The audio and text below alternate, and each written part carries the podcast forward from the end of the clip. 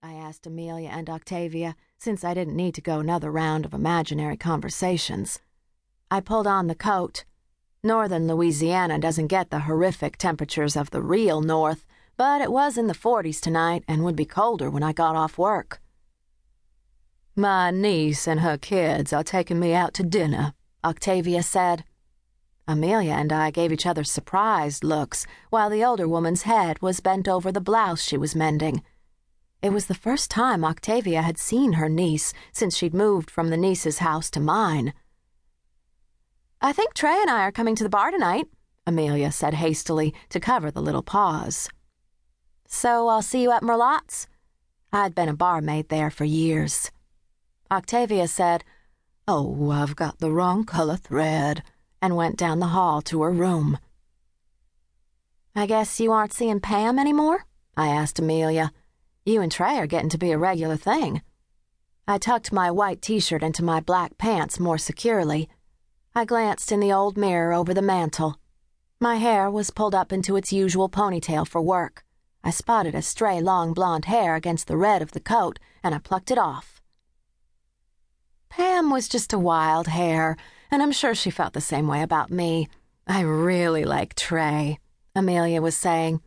He doesn't seem to care about Daddy's money, and he's not worried about me being a witch. And he can rock my world in the bedroom, so we're getting along great. Amelia gave me a cat eating the canary grin. She might look like a well toned soccer mom short, gleaming hair, beautiful white smile, clear eyes but she was very interested in sex and, by my standards, diverse in those interests. He's a good guy, I said. Have you seen him as a wolf yet? Nope, but I'm looking forward to it. I picked up something from Amelia's transparent head that startled me. It's soon? The revelation? Would you not do that? Amelia was normally matter of fact about my mind reading ability, but not today. I've got to keep other people's secrets, you know. Sorry, I said, and I was but at the same time I was mildly aggrieved. You'd think that I could relax in my own house and loosen the tight wrappings I tried to keep on my ability. After all, I had to struggle every single day at work. Amelia said instantly, I'm sorry too. Listen, I've got to go get ready. See you later.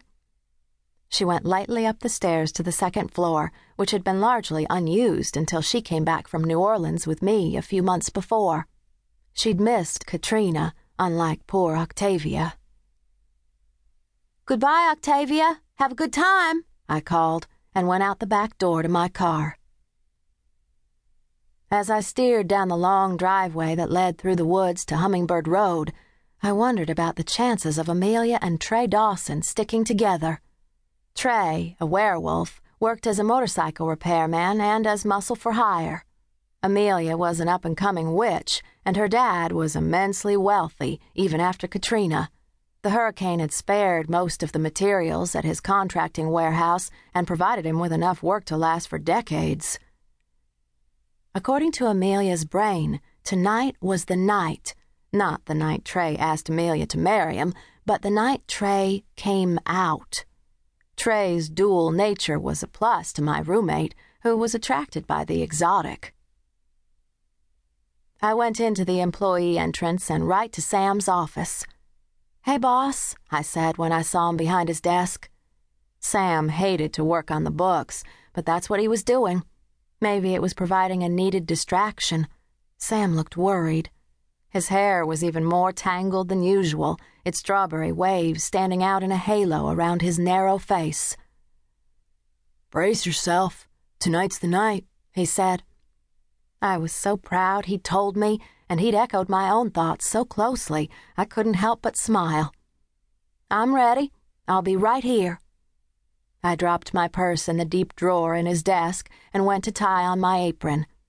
I was relieving Holly, but after I'd had a talk with her about the customers at our tables, I said, You ought to stick around tonight.